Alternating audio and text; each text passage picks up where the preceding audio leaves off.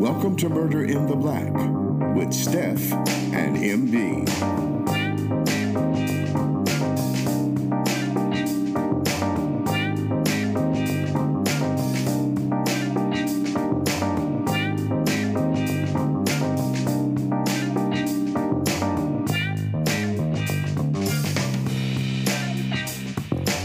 Welcome back to Murder in the Black. It is your host, Steph. And I'm MD.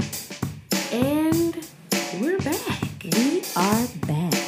We're back for for the last of our sports episode. Yes, the last of our sports series. Very excited to wrap it up. And I think we're wrapping it up with a great case that I think you will definitely enjoy.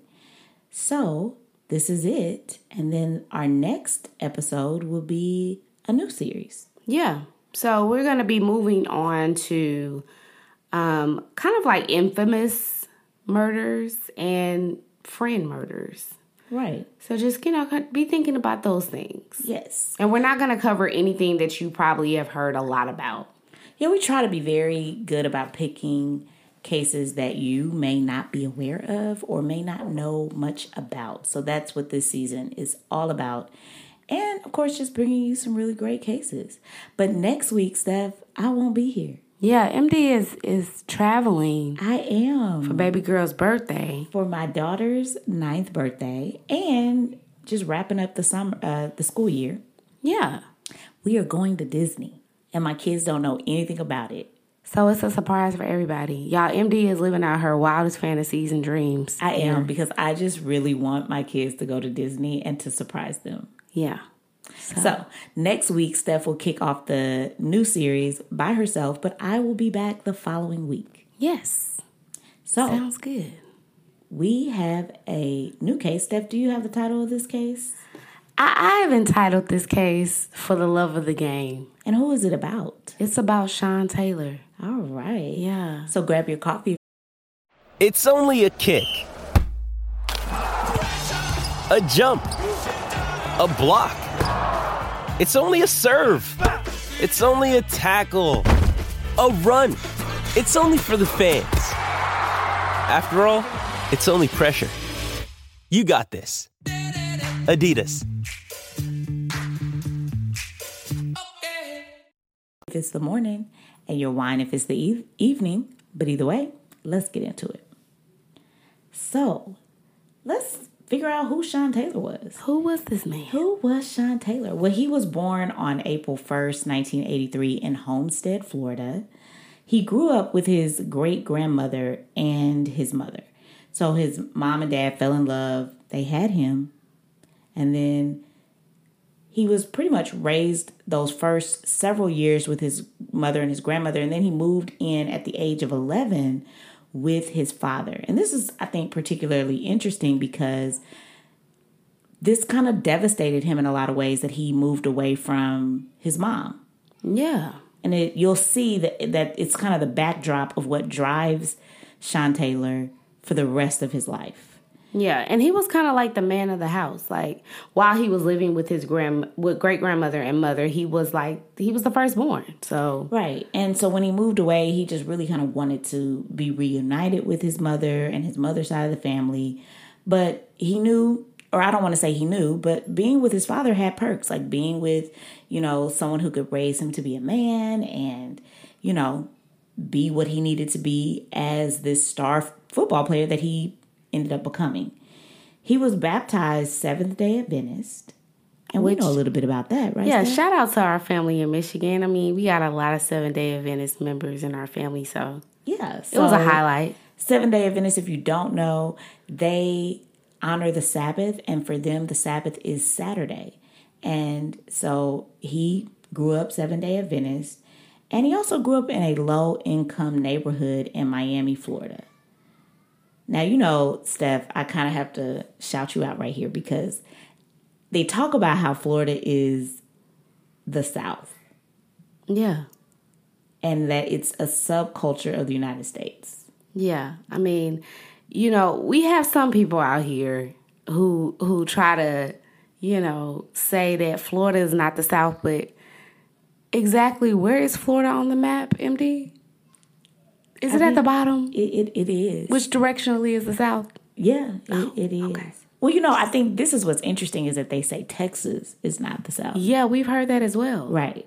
I've had people tell me that Texas is only west. And I'm like, but when you look at the map, The bottom southwest. it is of the literally the very bottom of the United States. Like we are the bottom in the middle, like right, right there. right i mean i know like i and i have I heard a lot of people they say you know because they think of florida they automatically picture like paradise tropical vibes and i get it i understand it, And it has that for yeah sure. Yeah, and it has all of that but it doesn't take away from the fact that it's still the It's south the South. directionally it is the south and there's a heavy influence of southern culture there you know you got you know uncle luke you got trick daddy trina i mean it's the south It's the South. It's the South. I mean, we're going with it's the South. If you don't agree, then well, hit us up in the comments. Right. So let's back to Sean. He attended uh Killeen, is it Killeen or Killeen High School? killian Killian High mm-hmm. School in Miami, Florida, which was a 2A public school. So he eventually then tra- transferred to Gulliver Prep. So it had a better, you know, educational system and it also positioned him better in the division of football. So it was a little higher than where he previously came from in the public school. And he was a three sport athlete. And he wasn't just a three sport athlete, he was a star at everything he did. He played football, he ran track, and he played basketball. And he was just an all around star athlete through and through. He just shined at everything that he did. Now, Steph, I have a question for you. okay Do three sports often go together?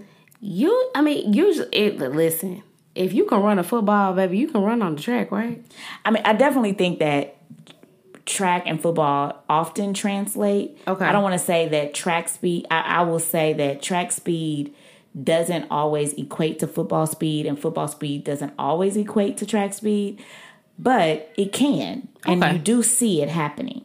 But I do think that the fact I do think the fact that he was a star athlete in all three sports is what is odd.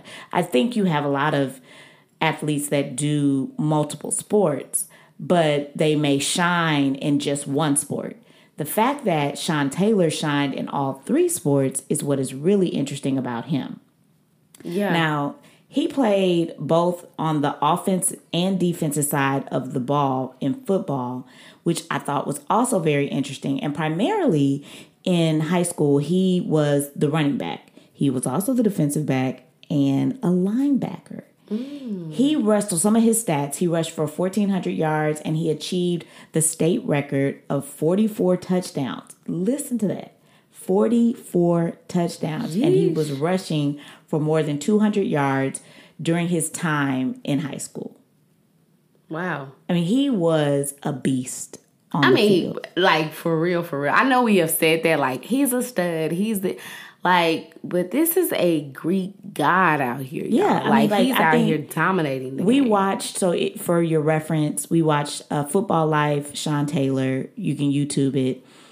But I loved how one of the one of the people that was talking on the documentary about him said that he, when you saw him on the field, he reminded you that you were merely a human.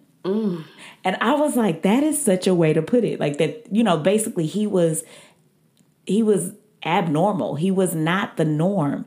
And you were when you were on the field with him, you recognized that. But just like he was a star in football, like we said, he was also a star in track and he won state in the 100 meter dash and the 200 meter and he was the state's top 400 meter sprinter. So this kid was just I mean, he was amazing at what he did. Now, he was heavily, obviously, right? He was going to be heavily recruited for college, and he was, but he wanted and he chose to stay in his home state of Florida. And he ended up going to the University of Miami, which is a great place to play football, by the yeah. way. Go Hurricanes. Yes. Um, and he knew that he wanted to go to the NFL. It was said by his fiance on the documentary that he slept on an NFL pillow from the time that he was a kid all the way until he was drafted into the NFL. So he knew going to University of uh, Miami that he was going with the sole intent to be drafted in the NFL. So he was focused and he was determined to make a name for himself at the University of Miami. What I thought was really interesting about Sean Taylor is again going back to high school, he played on both sides of the ball. And this was really important for me because I have a son that plays both sides of the ball. And I know he's just 10, but hey, he he is amazing to mommy. And most I think individuals would want to play on the offensive side of the ball cuz right, like that's where you get the touchdowns, that's where you get to shine the most. But when he went to the University of Miami, he told the coaches that he wanted to play on the defensive side of the ball, Steph. Mm. He wanted to be a safety. And that was so just different. Even for the coaching staff there, they were they were like, "Are you sure? Like we want you as a running back." And he's like, "No, I'm coming to play safety." And he knew that him going to play safety was super important for him making a name for himself all the way to get to the NFL. And boy, did it do just that. Right. Now, he was kind of going back, like he was very much a protector and a provider. He took that role on when he lived with his mother and his grandmother. He took that role on, and that really meant a lot to him. And so that also added to the just drive to be the best in football so that he could get to where he wanted to go so that he could provide for his family. Steph, what do you think about that? I mean, you know, I think this opens up for a a like a sub conversation that I think you know, uh, especially as African American culture, that's the only culture that I'm going to speak to because I'm acquainted with it. You know, it's that burden that we put on young men, whether we want want to admit it or not. You know that make go to the NFL. You're you're good. You're an athlete. You're special, and all of the you're talented. But then there's this pressure to provide, right? Like you're talented, you're great, all of those things, but you know, what do we often hear young men say who have dreams and aspirations of going to the NFL or the NBA? They often say, Well, I just want to buy, you know, such and such for my mom, which, you know, it's funny but for a lot of people, like a Sean Taylor, they took that very seriously. They took on the role of of being an adult, having these responsibilities that they just shouldn't have had the pressure of of attending to. It takes away from the innocence of being a kid, right? Right. You know, part of being a kid, I was talking to my daughter and I was telling her all the things that I had to do. And I was like, I have to stay up tonight. I have to do this. I have to do that. And I'm just so tired. And and I said, I just want to be a kid again. And she she looked at me and she said, Oh, adulting isn't fun. And I'm like, No, it's not. It's ghetto, darling. And you know, she has the luxury, right, of just being a kid, being a not really having any real responsibilities. Not that she has none. She does. She has some responsibilities, but very minor, none that really matter. And Sean Taylor should have had that same experience. He shouldn't have felt the need to provide or to be a be successful so that he could provide for his family. Right. But he did, and that is what drove him.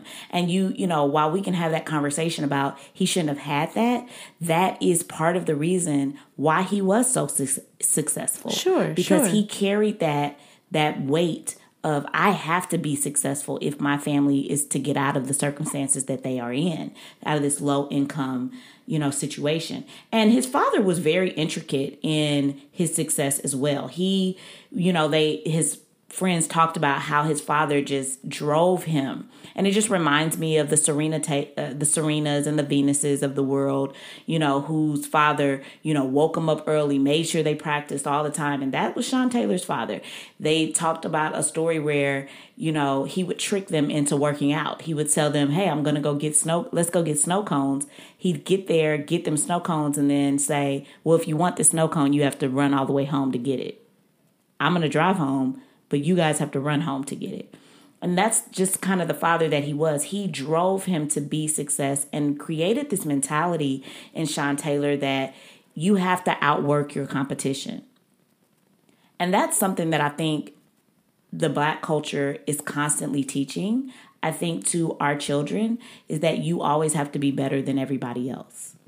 This episode is supported by FX's Clipped, the scandalous story of the 2014 Clippers owner's racist remarks captured on tape and heard around the world.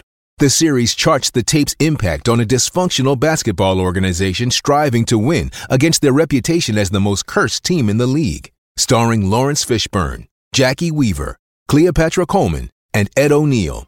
FX's Clipped, streaming June 4th, only on Hulu. Right. To be average is to be left behind. Right. To be average is not good enough. It, to be average is to be subpar in the black culture. And so that was the mentality that he created and instilled in Sean Taylor. Now, Steph, there was this dangerous, like dangerous situation or circumstance that happened to Sean Taylor growing uh, while he was in. Was it was he in college? Well, he was in high school. This happened when he while he was in high school. So prior to him going to the University of Miami, he had an altercation with a guy in his neighborhood. And this guy pulled a gun on Sean Taylor and actually placed it to his head. And when he pulled the trigger, the gun jammed. Talk about God saving your life. Right. It's not your time. So you know, as soon as the gun jammed, Sean immediately knocked the gun down and ran home. Right. And Use so, that speed. Yeah, he right. he used that speed and he got home. But this also just created this very I think this situations like this created this drive within Sean Taylor that I've got to pull my family out of this neighborhood, out of this circumstance, and just, you know, motivated him even more. Now, you know, he went to the University of Miami, he played as a safety, and he was amazing. He was phenomenal and he excelled at the University of Miami. While he was there, he met his girlfriend slash fiance, who would, you know, become his fiance, Jackie Garcia. She was, I believe, Puerto Rican or was she just of Spanish? Um, Spanish descent. Spanish I, yeah. descent. Um, and it's really cute because it uh, they talk about how after he met her, he was trying his best to learn how to speak Spanish fluently because he just really fell in love with her so much that he wanted to speak her language. After three years of playing at, for the University of Miami, he entered into the NFL draft, and it was, you know, some people enter into the draft and they have no idea whether or not they're going to be drafted. He entered into the draft and he knew he was going to be drafted. And usually, when you know you're going to be drafted, you go and attend the NFL draft. Not Sean Taylor. Sean Taylor loved his family. And I think that is one of the things that we really want to drive home here about Sean Taylor is that because instead of attending the NFL draft, knowing that he was going to be picked, he decided he was going to stay with his family and be with his entire family as he got drafted. He was the number five draft pick for the Washington Redskins, and a couple of his friends also played there. So he knew he was going, you know, to be amongst his peers when he was drafted.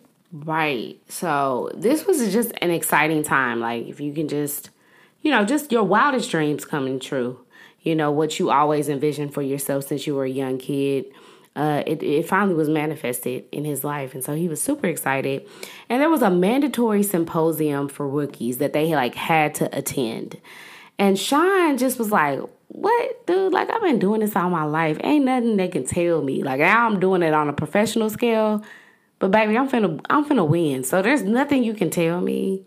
So he was just like, I'm gonna skip this one. So this mandatory symposium, what was it about? It was about to teach them what? I mean, it was just how to, you know, the rules, the formalities of being with a professional football league. I mean, I don't really know the ins and how outs. How to be an NFL player? Uh, essentially. Yeah. You know what and I'm he saying? felt like that was beneath him. Yeah, I mean, I felt like he already knew it. I mean, because I mean, you've been playing the game since you were like five, dude. Like, you can just teach me the rules and regulations at this point. Yeah, right. I probably know it because I've been watching the game for forever now. so he skipped out on that, and I'm and, and this is relevant um, if you're asking yourself why is this relevant well this is this kind of sets the tone to how he was when it came to the media and you know kind of just rules in general and then his perception from not just the media but also his peers and other NFL teams right yeah, NFL teams and just how he dealt with the rules of the the system that was put in place, right? So he ends up getting a fine, but he opted just to stay in Miami with his family. Um, and so he did that, got fined, no big deal. And you know, he went on his first game. He had several interceptions. I mean, he was talented. We're talking about a talented person, okay? And one of the coaches remarked that God created certain people to play football. I thought that was such a good quote because it was him. It was Sean Taylor. He was created to do this. He wasn't new to this. He was true to this. Mm-hmm. And he was disciplined. He was a reliable guy. Um, so when he showed up, when practice that on in October, there was a practice that he missed. And many people were like, well, what's going on? Because Sean never missed practice.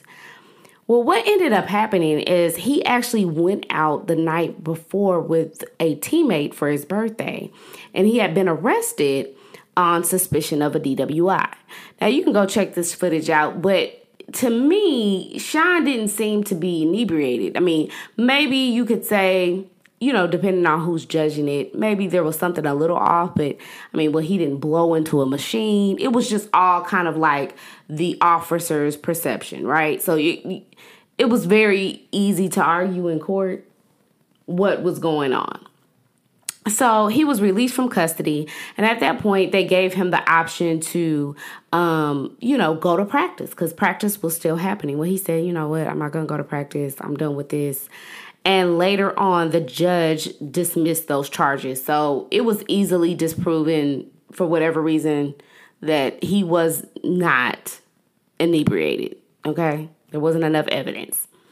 So in spring of 2005, um, they started to do what they called voluntary workouts at um, the Washington Redskins headquarters. And it was just that, it was voluntary. You know, you can say, I, I don't want to participate or I do want to participate, right? And a lot of the players decided they wanted to go. Well, Sean decided to remain in Miami. Why?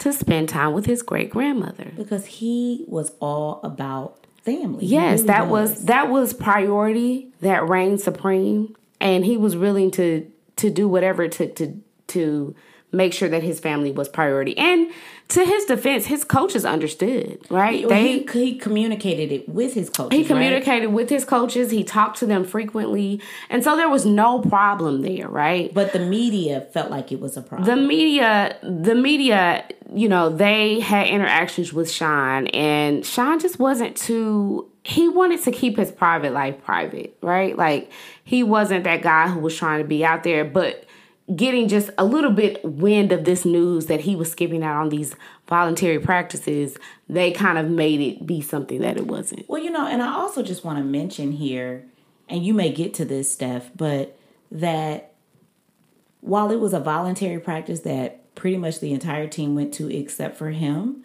nobody outworked Sean.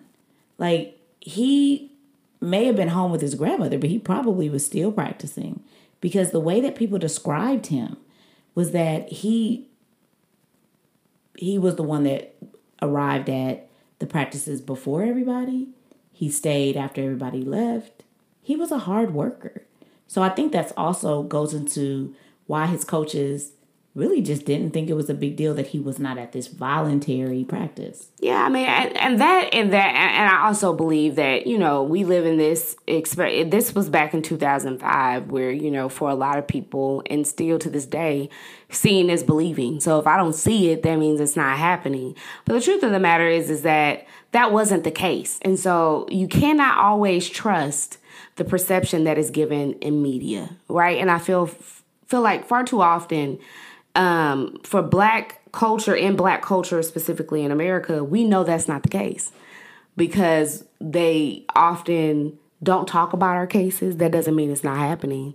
That doesn't mean that crime is not taking place. And I think this is kind of a mirror reflection of how the media tried to make Sean be something that he wasn't. Right. You know what I mean? Like, as you said, the coaches knew what was going on. The people behind the scenes knew that he was a disciplined, reliable person.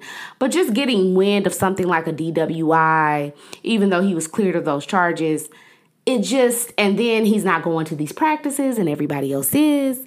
It was just more reason for them to make a hoopla Yeah. And, and out of and- something that wasn't the case. Absolutely. And I think Sean Taylor was just not, you know, you have some people, you said he liked to keep his private life private. And you have some people that love to be in front of the camera, love to respond to the media, love to have comments, right? We know those players even today. We can identify who those players are if you watch sports, or even if you don't watch sports. Maybe you're one of our listeners who's like, listen, MD and Steph, I don't even do this sports thing, right?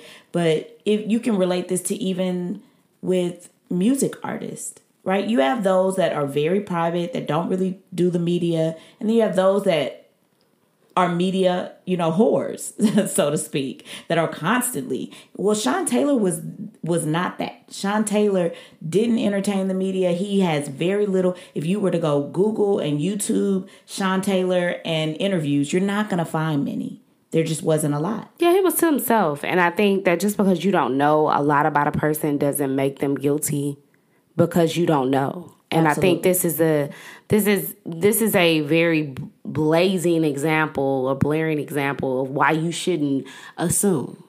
So anyway, so these spring 2005, these voluntary workouts are happening. His coaches are aware of this situation, but simultaneously, while he's at home with his great grandmother, news broke that he was involved in a, in, some type of an assault that happened when his ATVs were stolen from him. Now Taylor was charged with assault, however, no one else was charged who was involved in the situation. A little sketch, but once the media got wind of this situation, and because Sean was very private and didn't want to share with the media what happened, they were able to then create their own narrative of the accounts of what happened. And so Sean was then painted in an even more negative light, right? So he had the situation with the DWI, even though he was cleared of those charges, but then they got wind of the voluntary workouts he wasn't showing up to.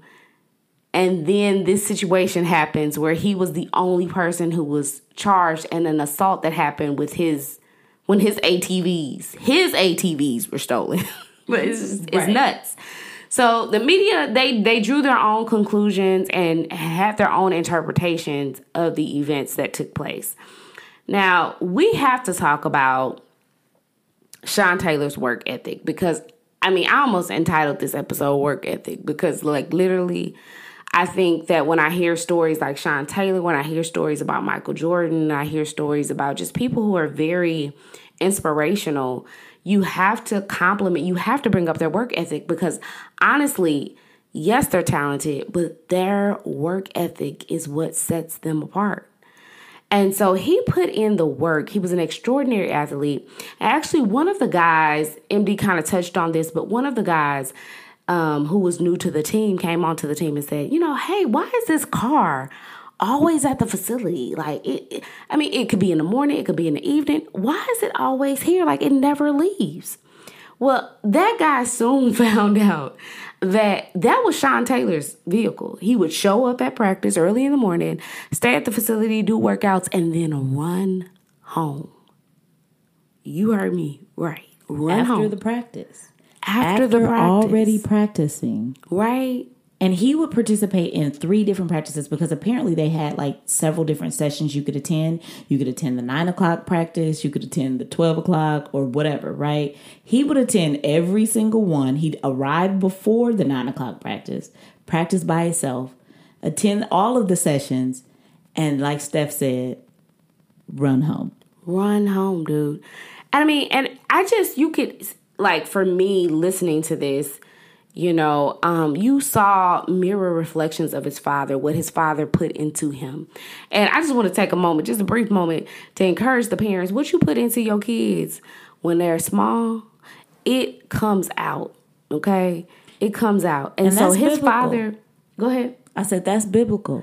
Uh, Train it up is. a child in It the way is. that they should go, and they will not depart. Absolutely. And so his father put into him when he had him running home on the highway, you know, he he took that same mentality and took that and applied that even when he made his dreams come true, right? Like he still was doing the work that was necessary um, to maintain his dreams. So in 2005, everything's going well for him. He's doing great. Um, but there was a situation where him and a fellow teammate decided they wanted to tape up their mask. And at this time in the NFL, you couldn't do that. You were going to receive a fine. I think the team receives a fine if you do that, right? Not and maybe individually you receive a fine too, but the team for sure receives one. So like he had taped up his mask um, or his helmet, and his coach was like, "What are you doing? Like you can't do that." So they got fined for it, and the next game Sean did the exact same thing, and his his coach saw it before he went out on the field. His coach took it, gave him a new one, and when he looked at him when he went out, his mask was taped up again. So this just shows you, like, even these little small things, right? Like Sean, he just was he was a, he was his own man, and he kind of went he bucked against the rules but in a very complimentary way in my mind you know. So it showed his individualism um, and it showed that he had you know he had some he had some he had some spark you know. He was he was his own person. Now in may 2006 he had his daughter with his girlfriend jackie. Um, and once again you are able to see his nurturing protector. You know, he was a he was such a family man. I love that about him. He absolutely adored his family, and he was so excited to have his daughter. Um, his sister remarked that you know she, he would just like you can't touch my baby, my newborn baby, and that kind of just made me laugh because when you have your newborn and you a new parent, MD, you know what I'm talking about. Oh yeah. You're like, baby, you can't touch. What you doing? Wash your hands. It's flu season. Get your shot.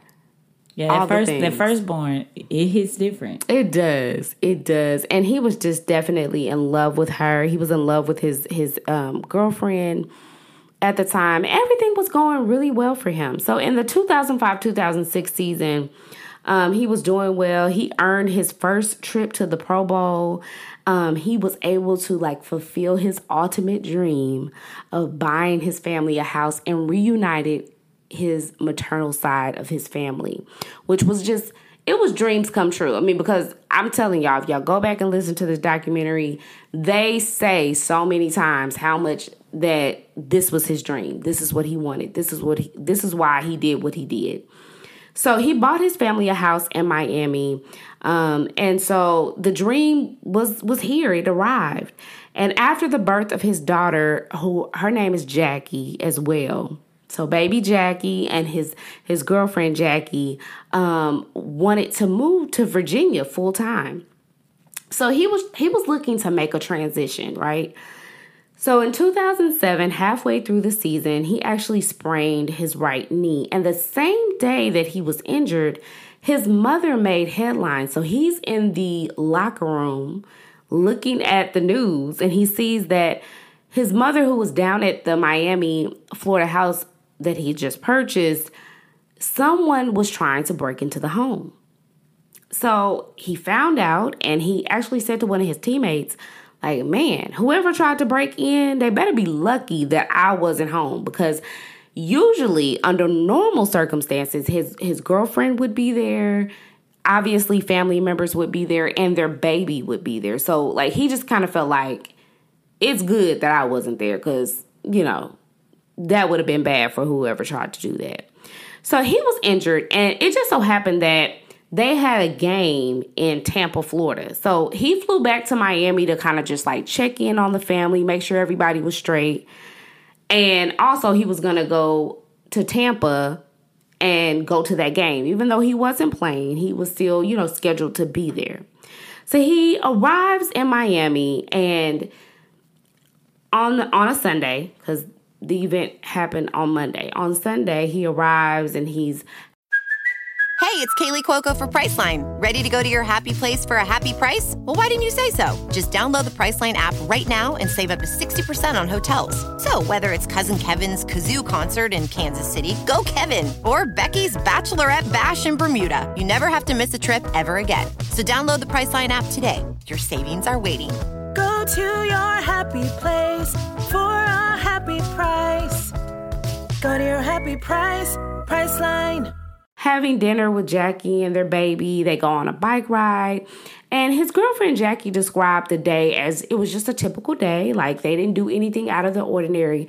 But the one thing that she said is that she just sensed like a tremendous peace over him that she couldn't describe. Like he, you know, um, it it's reminiscent of of something that MD and I experienced. I don't believe MD was at church that day, but my aunt Right before she passed, I mean, literally, right before she passed, she got up and she said, "You know, I'm at peace with life. If if I was to die tomorrow, my life is fulfilled. I've done everything I wanted to do. I've loved. I've loved my children. I've loved my husband, and I'm good." And that was kind of like the the the sentiment I got from Jackie when she was talking, like he was good. He had his baby. He had fulfilled a lot of his dreams of bringing his family together, going to the NFL. You know, he was good and he he was at a good place.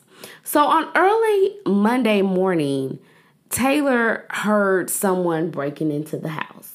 Now, I also want to say that initially, like his mother, when they experienced that first break in, she opted to stay somewhere else. Like she didn't go back into the home, but you know, apparently he felt um, comfortable enough being in the house.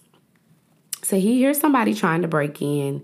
He immediately grabs his daughter and um, Jackie. They go into the room. They kind of barricade themselves into the master bedroom. Now he goes and he grabs a machete that he kept underneath his bed for defense, like just in case. Well, the robbers knocked down the bedroom door. Two shots were fired at Sean, and one bullet hit his upper leg, hitting his um, femoral artery, which is one of your main arteries that pumps blood throughout your body, right? And the other bullet hit the wall. Now, Pedro Taylor, which is Sean Taylor's father, immediately got on camera. He was well, let me say, Sean Taylor was rushed to the hospital, right? They're trying to just perform life saving measures to just save his life. Now, his father, Pedro Taylor, tells reporters that his son was fighting for his life. And, you know, the prayer, the sentiments of everybody was that he would just pull through. He had lost so much blood, he had a blood transfusion, and for a brief moment, you know, there was a glimmer of hope. You know, he had squeezed one of his family members' hands. Um, he moved his eyes in response to them talking to them. And his teammates, and I want to say his teammates, his teammates' names. Clinton Portis, which knew he played football with T- Sean back at the University of Miami, and his teammate which he met on the Washington Redskins, Ryan Clark, they were very instrumental in like the life of Sean Taylor while he was playing for the Redskins. And Clinton Portis said to um said in his interview, he said that, you know, for him it was just like, well, if he just pulls through the night, like then you know it's kind of like then we can see the other side we can see him recovering we can see him you know possibly getting back into the game. But we just have to see him pulling through the night. And he had actually went, as I already said, they had a game in Tampa, so they were already in Florida. So he goes to the hospital, and you know, there's all these promising things that are happening: the squeezing, squeezing of the hands, the movement of the eyes. And no later that then he leaves the hospital. Maybe an hour later, a coach comes in and informs him that Sean didn't pull through and he passed away. And it was absolutely devastating to everyone. And Sean was only 24 years old mm. when he died. He was young. Young, so young. Had he had not even lived, lived life. life. Yeah. Right. So, you know, now I have to say this once again. The media tried to imply that you know, oh, he's this bad boy. Something must have happened. He had to have done something. And they did this, y'all, right in the midst of him passing away. They didn't wait, there wasn't weeks in between. Right when he passed away, they tried to create this narrative that somehow it was his fault for being shot. Right. Like one of the ESPN uh, newscasters, you linked basically like if you live a, a fast life or you live a thug's life, you die a thug's death. I mean, he didn't, those are not his words. Right, but it was clear. like- but that was the implication of what he said. And I think that this is indicative of what happens oftentimes in our culture is someone will die and we will almost justify they died because listen nobody deserves to be murdered nobody Right. deserves to to die no you know like to die by the hands of someone else that's just not how you should ever paint it and you should never go look at well let me see what they did wrong to bring this on themselves Right. And I think as as media or even even I don't you know, MD and I, we're just podcasters, we're not journalists, none of that. But I think we try to be very careful, ever so careful to present you know the sides that we're aware of and even in our takeaways we try to be very we try to you know tiptoe and try to only speak to things that we know because you know it's you got to be fair as fair as you can be and the truth of the matter is that the media had it out for Sean because he was not as open as other, you know, football players were. And they tried to create a narrative out of facts that, or only facts that they were aware of, right? Because he never, Sean never got on and said exactly what happened, like in that ATV situation or his DW suspicion of DWI. So it, it it's just so sad. And it wasn't fair to his family that they did that. Like they created this picture of him that just wasn't true. But let's talk about what actually happened. Right, what What, we decide? actually the facts. So the facts is that he threw this birthday party. I believe it was a week before Yeah. before his before this happened. He threw this birthday party at his house and we've talked about how generous or maybe we haven't talked in depth, but Sean Taylor was very generous with his money and with his giving. When he made it to the NFL, his family made it to the NFL. You know, like when I became an attorney, one of the things that my mom and my and Steph said was, "We made it. We're attorneys now." You know, and that's the same sentiment that Sean Taylor had. It's like I arrived, we all arrived, and he you know that's how he treated his family so he threw this birthday party for his his younger sister and all of their friends and family attended this birthday party and at this party Sean Taylor is you know seen giving out bags of money and you know just being very generous with his giving and his gifts to his younger sister and to those that were there and so this kind of led to some of the friends that his sister had just kind of scoping that out and saying, hmm, that's interesting. You know, like maybe maybe I can get in on this and just being jealous of really his kindness and his generosity. And so, you know, they they discovered that the four men that actually broke into Sean Taylor's house and ultimately took his life were his younger sister's friends who attended this party. Yeah, I mean, and and not only was he just giving like like he was giving wads of cash to his brother and sisters, like to his family, but these same boys that he brought that that his sister brought with them to this party, he hired them to do like miscellaneous work for his house, like to to be the pool boy, to you know, get, gave them work so that they could get some money. Right. Like it wasn't like, oh, I'm just handing out. And even if it was like, I'm just handing out this money to my family, that should still be okay. But you know, he was like, I'm gonna look out for y'all too. Like, you know, y'all come do some work for me. I'll give you some money. Like it was nothing for him, and they still felt like they wanted to hit a lick. Right, they wanted more. They were greedy. And so they they were the ones that attempted to burglarize the house the day before and they weren't successful. So they decided to come back the very next day. And this was the day that Sean Taylor, his his fiance and his daughter were in the home.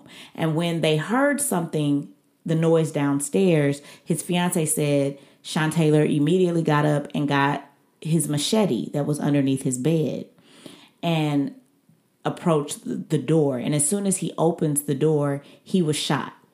And I remember when I learned these facts from another documentary, they talked about how the reason why Sean Taylor didn't have a gun, because I know I, I thought, I thought that's so strange that he didn't have a gun and why he walked to, the, I mean, a machete is, is deadly for sure. You can do some damage with a machete right? But you can't do a lot of damage with a machete against the gun. And the reason Sean Taylor didn't have a gun is because remember those assault charges you were talking about mm-hmm. earlier? Well, as a result of those assault charges, he could no longer lawfully have a gun. When you're charged with a felony, that's one of the things that they take away from you your right to be able to possess a firearm. Wow, I didn't know that. So he as a result of that, didn't have any guns in the house. And so he was really kind of up against. Yeah, you can't you can't win a, a gunfight bringing a knife. knife. You're just not going to win. But these four men were actually charged with felony second degree murder initially. Um, those charges uh, carried a maximum sentence of life in prison. They were actually actually uh, increased to first degree murder um, and the death penalty was actually on the table, but they ended up getting life in prison. On November 4th, a jury found Eric Rivera Jr. guilty of second degree murder and armed rob- robbery, which carried a life uh, imprisonment imprisonment sentence. On January 23rd, 2014, a circuit judge sentenced him to 571 and a half years in prison. I thought that in a half years was mm-hmm. really interesting. But ultimately, that's life. On June 10th, Jalen Scott Mitchell was convicted of Taylor's murder, and he was also sentenced to life in prison. On April 1st, 2015, Charles War- Wardlow the first, fourth person that was charged with the death of Taylor was sentenced to 30 years in, pr- in prison. And finally, Timmy Lee, Lee, Timmy Lee Brown was sentenced to 18 years in, pl- in prison. And the reason he got the least amount, the least amount of time is because of a plea agreement. So he was the, if you're the first to sing, you get the least amount of time. Mm-hmm.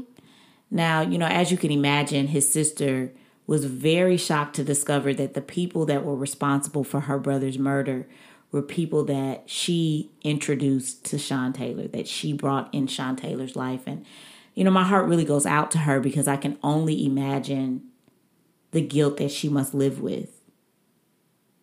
Yeah. I mean, how can you not feel guilty? I mean, it, it really wasn't her fault. And I know she's probably able to intellectually like you know deduct that it was not her fault but you know it's that it's that guilt that you know maybe it could have went a different way had i never brought these guys or you know it sucks yeah it, it really does but taylor was actually inducted um post say that word stuff for me. Posthumous? Posthumously? Yes uh to the into the 43rd Hall, a Hall of Fame of the Washington Redskins Ring of Fame on November 30th, 2008. And, you know, he was just honored for being such a phenomenal safety and football player. He only played for a few seasons in the NFL, and yet he is regarded as one of the best to ever do it. Mm-hmm. They've retired his number. Um, well, at least the Washington Redskins have. They retired his number. Um, yeah. And his little brother, like his father, was on this documentary, um, you know, discussing his son and just, you know, his legacy and what he was able to to bring to the game of football in the 24 years that he played. but he actually has a little brother, and I I don't know. I was unable to find out, um, you know, if his brother's playing like in college because by this time, like football life was a couple of man maybe even ten years ago, um, but you know his at the time of this documentary, his brother was playing, and his brother looks just like him, like just like Sean Spitting Taylor. image. Mm-hmm. So you know, his father is still pouring into his kids, and I thought, if for nothing else, that's such a good legacy to leave behind. The fact that his father is still out here trying to make sure that his kids make something of themselves. And what about his daughter? What about Sean So? Jackie is now um, 17 years old. Um, now she continues in her father's legacy. She plays sports. She's an athlete, but she often goes to like events where they're honoring him. Um, she speaks about gun violence. Um, and you know, her mother was an athlete too. Her mom played soccer at uh, University of Miami, so she's just a natural born athlete. She just signed um, to to do volleyball in college, so she's doing well. She's doing well, and she she definitely looks like her dad, as she is her father's legacy moving forward. For So, sure, for sure. So yeah, if you are interested in this case and would like to just see the documentary for yourself, go to a football life and type in Sean Taylor. Yeah, check it out. There's It's- a there's a was very good documentary. I really enjoyed it, and I know that some of our listeners are not big sports fans, but I think you know you can always appreciate a good true crime story, and that's exactly what this is. At the end of the day, Right. So let's slide on to the takeaways.